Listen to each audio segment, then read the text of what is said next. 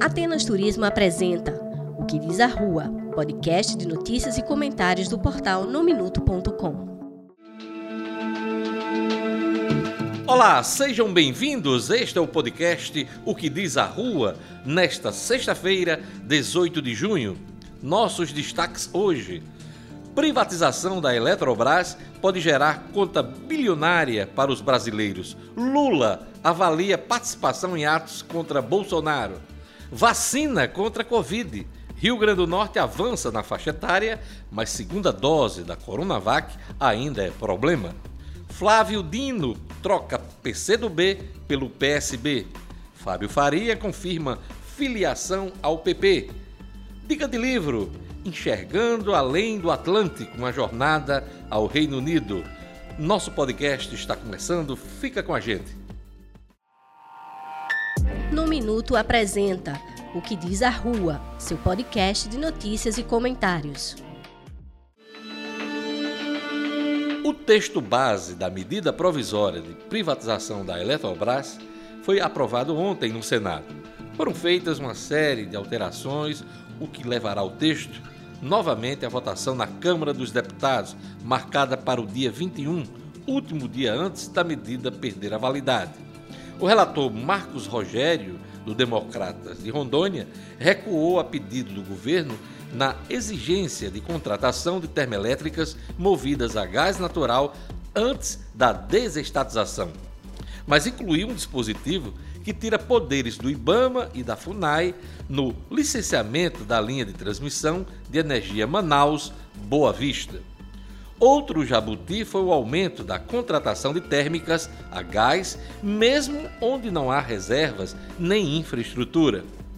Associações do setor de energia calculam que o texto do Senado adicionou um custo de 15 bilhões de reais, elevando a despesa que será paga pelos brasileiros para 84 bilhões de reais. Ou seja, caiu por terra aquela história de energia mais barata para o consumidor com a privatização da Eletrobras.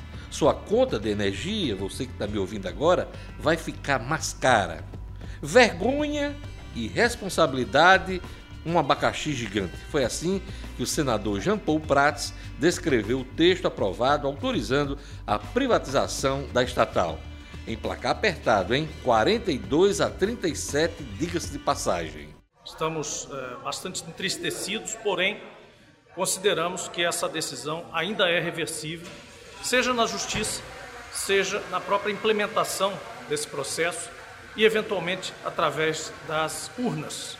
Nós não consideramos que seja importante, relevante, ao contrário, é atentatório à política energética brasileira perder o controle da Eletrobras. Além disso, para é, conseguir esse efeito para conseguir esse intento, o governo criou cartórios, criou subsídios, subvenções, artificialismos, ineficiências no setor energético que vão incrementar a conta de luz do brasileiro. Portanto, uma medida provisória extremamente infeliz, um dia triste para o Brasil hoje, com a permissão dada pelo Senado, pela maioria do Senado, não por nós, mas para a perda do controle pelo Estado brasileiro da Eletrobras, com um preço caríssimo, preço que será pago na conta de luz de todos nós. O ex-presidente Luiz Inácio Lula da Silva faz suspense sobre sua presença nas manifestações de rua contra o presidente Jair Bolsonaro, marcadas para amanhã, sábado 19. Pelo Twitter, ele declarou ontem, aspas, eu ainda não sei se vou na manifestação tenho uma preocupação, não quero transformar um ato político em um ato eleitoral.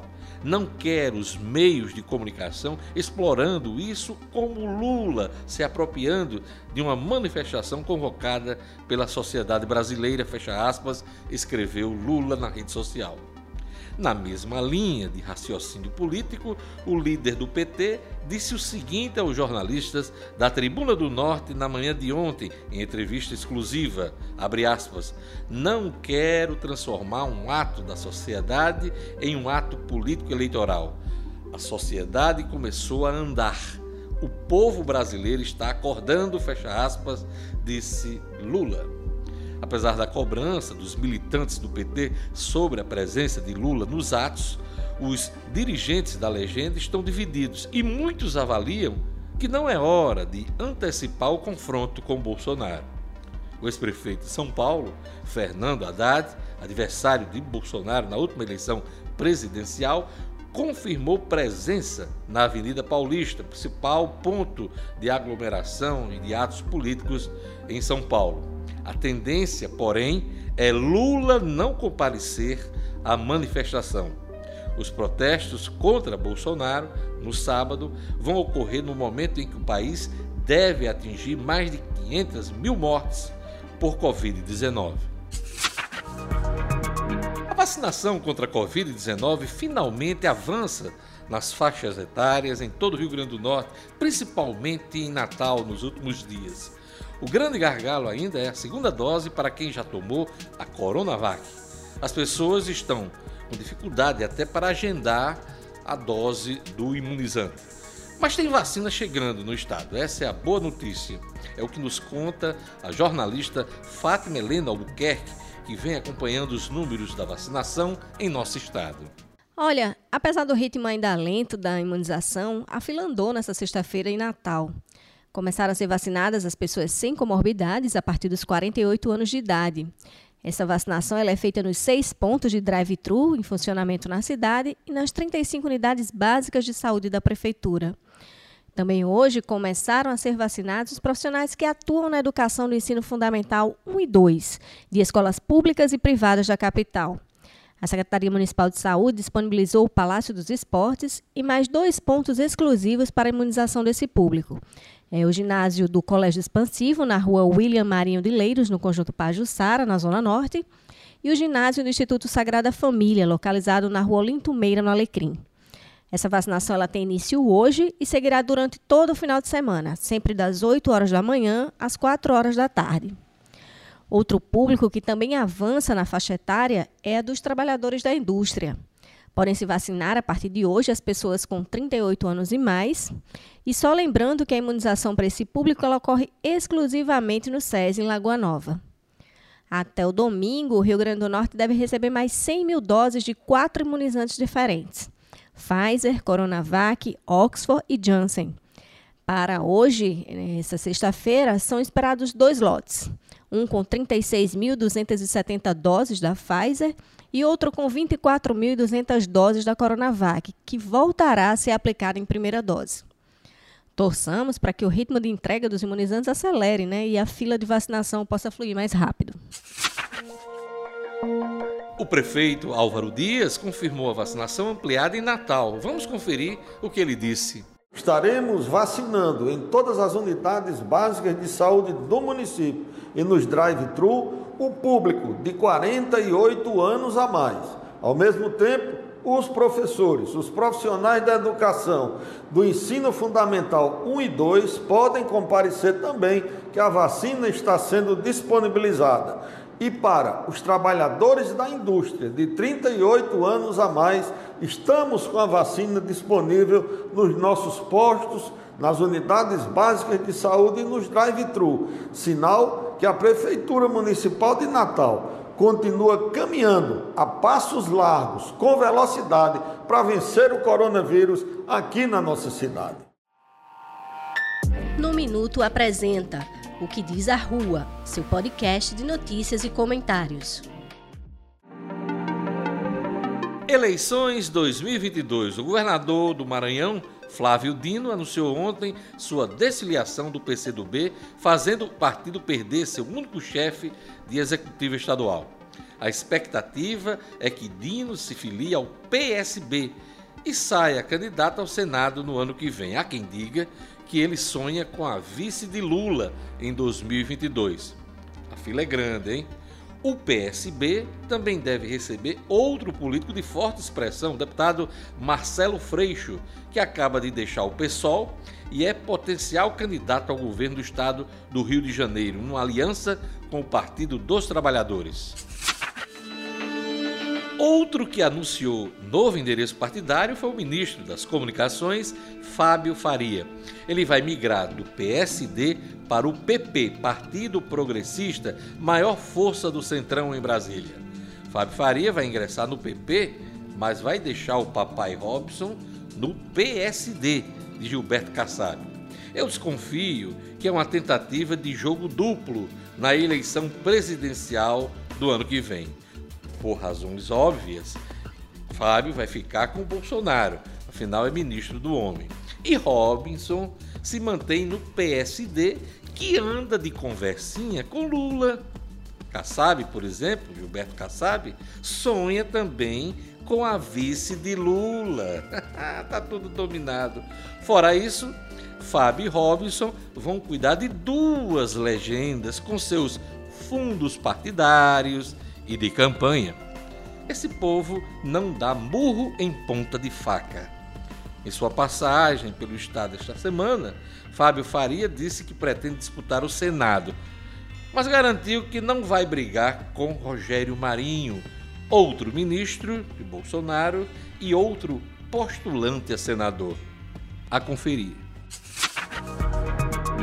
Agora, uma dica de livro. O jornalista e palestrante Fernando Campos, do canal Na Visão do Cego, lança amanhã, sábado, seu primeiro livro, Enxergando Além do Atlântico, uma jornada ao Reino Unido. A obra conta sua experiência como intercambista e como pessoa com deficiência na Terra da Rainha. É um recorte biográfico de um período é, bem significativo na minha vida, em que eu fiz um intercâmbio de seis meses na Inglaterra, né, na Terra da Rainha. Uhum. Quando eu fui, muitas pessoas diziam, Fernando, você é deficiente visual e tal.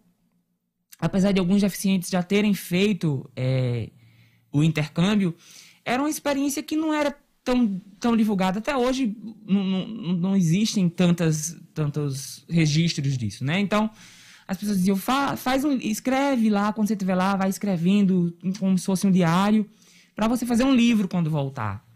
E eu sempre fui apaixonado pela escrita, né? Eu, na verdade, me considero um contador de histórias, porque me formei jornalista, me tornei palestrante e agora escritor. E aí, quando eu cheguei, eu compilei tudo, juntei com o que eu é, tinha na memória também, e aí nasceu Enxergando Além do Atlântico. Qual é a tônica eh, desse relato que você faz? É um, um relato intimista, né? Da sua experiência nessa, nesse intercâmbio.